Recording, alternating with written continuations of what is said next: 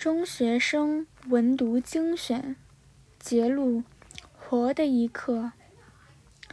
一个很晴朗的下午，我跑到浅水湾去，不是游泳，不是旅行，而是上了活的一课。是开放日，但这所学校却没有摆设些什么。至低限度没有堂堂皇皇的图文并茂场面。大概我是去迟了点儿，打正门进去，没有招待人员列队欢迎或来宾签名仪式，冷清的连笑意也没个，使我冷了半截。好容易才打听的人们都在礼堂里。于是转弯抹角，总算到达礼堂的后台。哈，你说奇怪不？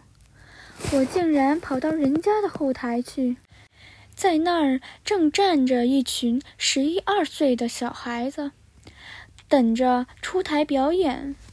可是，也许他们不想错过看别人表演的节目。于是嚷着要老师把通往前台的小门打开，好让他们能探头出去听听看看。职业本能使我反应得很快，立刻为那老师设身处地的想：嗯，你们这班小鬼，门没有打开，已经吵成这个样子，打开了还得了？一方面会影响台上表演的情绪，另一方面你争我夺去看秩序如何维持。嗯，好了，竟然这样热情请求，就开吧。可是你们得守秩序，你们得静静的，你们得还要说，自然一大套老生常谈的训词了。但令我既失望又惊讶的，那老师没有如此做。只见他笑笑，然后简洁地说：“开门，你们闭嘴；关门，你们谈笑。二者任择其一。”孩子们毫不犹豫地选了前者，教师毫不犹豫地开了门，竟是如此爽快利落。这出乎意外，显然使我有点生气。哼，毫无疑问是个初入行的教师，等着瞧，一会儿学生们不吵个半死才怪。就看看这活剧怎样收科，这倒霉老师如何下场。可是我老早准备好的那副幸灾乐祸表情，始终没派用场。因为自从那门开了，直至轮到孩子们上台去的一段时间内，他们真的一生没想过。